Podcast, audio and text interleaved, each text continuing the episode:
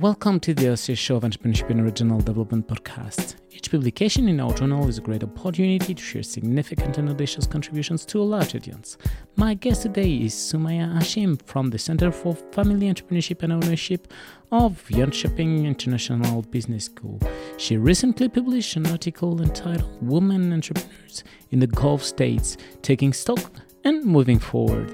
It has been published in Entrepreneurship and Regional Development, a journal edited by Taylor and Francis. Sumaya, welcome to our podcast. Thank you. Thank you for having me. Can you tell us what is the origin of your paper and why have you decided to address this particular topic? Well, I think this particular topic actually goes back to my childhood uh, because I am originally from Bahrain, but I was raised in Sweden. So during my upbringing, I felt a lot of times there were I was in situations where I had to kind of uh, argue and discuss and show that the different assumptions that people have about people like me, especially women from that part of the world, maybe are not necessarily true. Uh, so I was always in situations where I felt that I had to explain that the Middle East is big and that not everything is applicable to all countries and all people. Um, so I think this is where it came from. Uh, so when I left Sweden uh, after my high school, it was nice to let go of that burden and then that stereotypical view and just be me. And then when times moved forward and I was uh, thinking about what should I focus on in terms of my PhD, especially that I'm going to be focusing on it for the next five years. I kind of realized that I've been very uh, interested in women uh, issues and living in Bahrain during that time, there was quite push and focus from top down on entrepreneurship in general, but women specifically to be better and more engaged in economic activities. And this is what I thought this is the perfect time I go back and try to bring and show what women entrepreneurs in the Gulf states, and when I talk about the Gulf states, I'm referring to six different countries in the Gulf states, which is Bahrain, Kuwait, Oman, United Arab Emirates, UAE, and Saudi Arabia and Qatar. So these these six countries are the Gulf states, and this is what my focus is on. What are the main contributions of your paper? So I think the main contribution is to because this is a literature review. Um, what i'm trying to understand here is what do we what has the studies shown uh, and what do we know so far about women entrepreneurs in this part of the world and how can we move forward?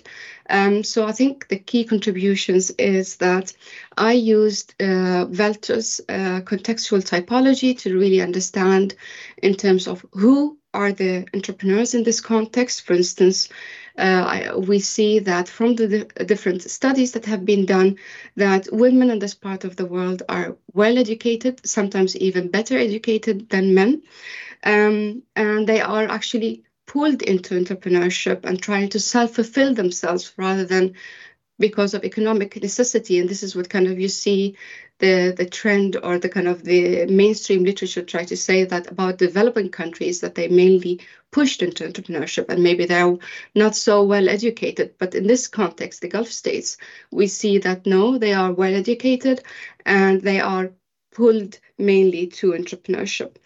So this is one aspect. And then they focus on the where. And here we try to see the different institutional dimensions that bring to force. So we see that these women are um, there is kind of interesting debate happening in the literature. Some of them say that the institutional aspects in, relig- in relation to religion, especially Islam, is what hampering uh, women from actually engaging in entrepreneurial activities. But on the other hand, you see new, especially research coming up and saying, no, it's not the religion. Women are finding uh, religion as a source to legitimize, especially that they refer to the Prophet's wife, Khadija, who is known in, in, a known Islamic figure uh, who has been engaged in uh, business uh, at, at her time. So that women kind of use her as a role model and use even the prophet as a role model. So that was also interesting to see that these kind of different contradiction happening. And then from the when, there is a lot of historical aspects that the literature is not referring to, such as that this part of the world has maybe a lot of colonial heritage that has not been discussed and referred to. And this is something that we try to bring up. Um, and then, in terms of, and this is more in relation to the new literature that is focusing on how are women entrepreneurs being agents and influencing and contributing to doing their context. So, bringing that together, I'm trying to unearth and bring to fore some key substan- uh, uh, contextual aspects that has not been discussed and i think that will be the key contribution what was for you the main challenges in conducting such a, a literature review um, i think i found some uh, different challenges so in relation first to themes and because you have to kind of go through the papers and try to identify different themes and it was especially challenging with the initial papers that were published because they were not using some key theoretical frameworks or the analysis and the findings were not in relation to key theories. So that was very kind of all over the place and bro- broad, and you kind of was very challenging to identify okay, what is the contribution here or what is the finding? Uh, but luckily, we could see that this is has been changing quite a lot. So since 2013, you see that papers are being published uh, in well-established journals with a lot of qualitative uh, focus. So they moved away from this student sur surveys to actually capture the experiences of women entrepreneurs in this context.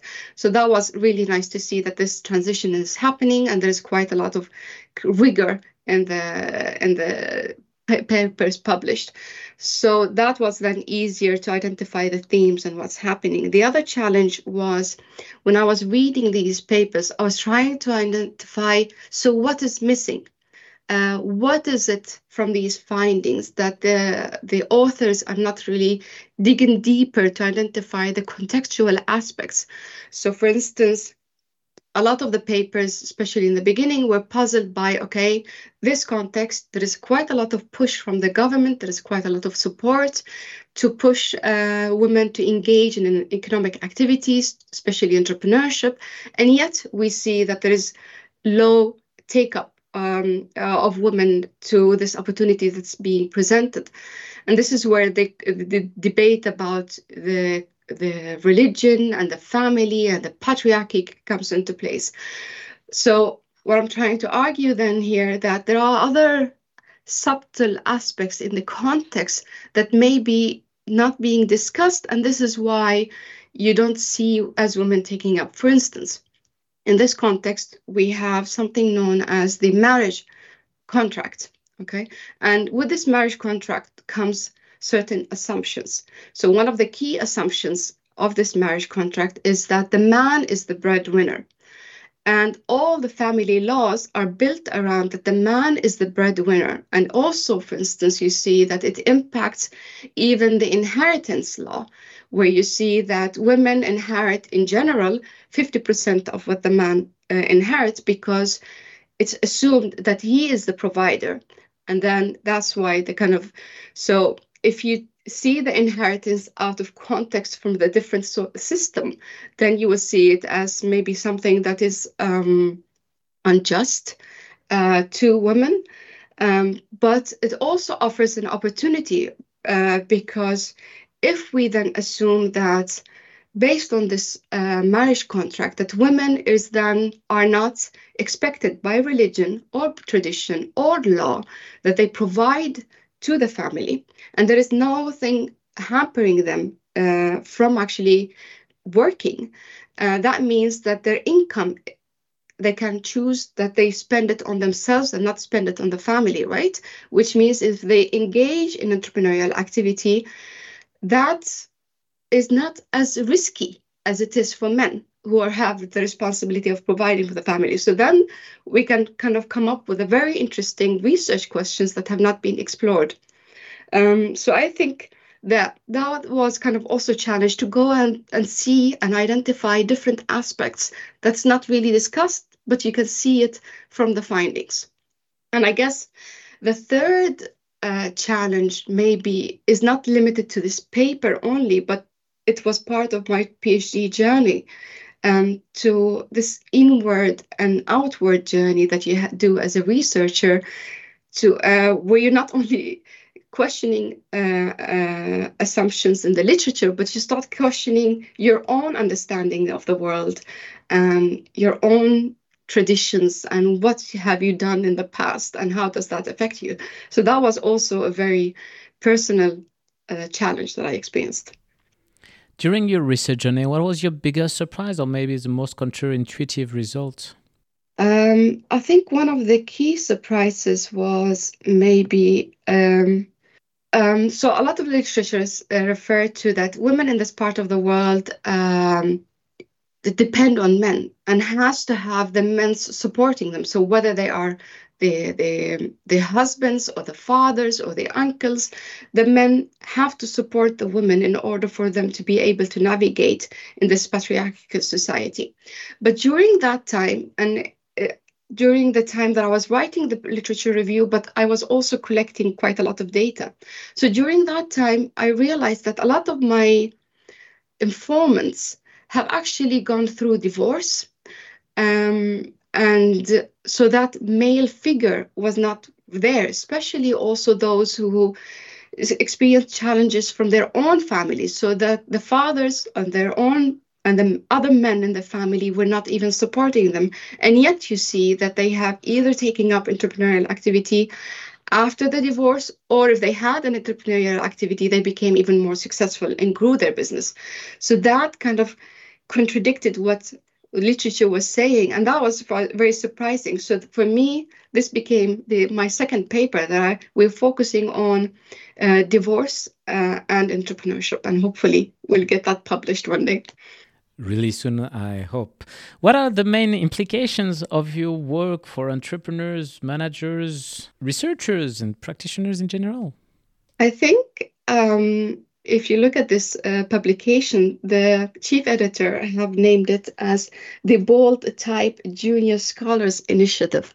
So that was very uh, surprising, but also a very nice implications for me because I felt that okay that my vo- voice as a researcher, especially as a young scholar, is being recognized and being heard. And I hope it's bold enough uh, that it tra- attracts um, uh, a lot of research in the future. So I hope that this paper kind of provides a roadmap to go beyond this um, applying Western theories into a different context, but try to really unpack and, and contribute with novel insights um, to research, but also to policymakers to try to um, see things from a different perspective.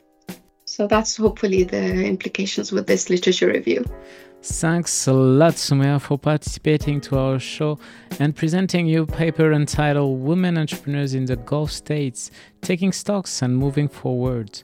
All our podcasts are available on entrepreneurship-com and on the main podcast platforms.